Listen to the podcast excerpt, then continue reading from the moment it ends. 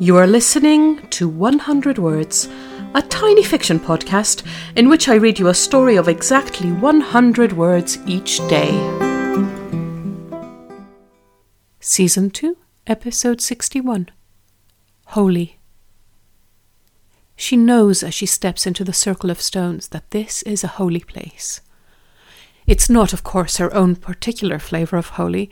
She's hundreds of miles and years too far for that. But she can sense it in the air. This place is sacred, special. It fills her with awe to be here.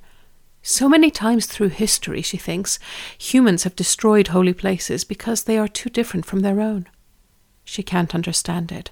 All she knows is that someone, some time here, felt just as she feels in her own holy places.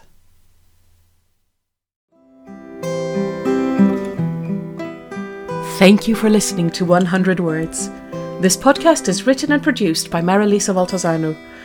If you enjoyed today's story, why not share it with a friend? Don't forget to tune in tomorrow for another 100 Words. Goodbye.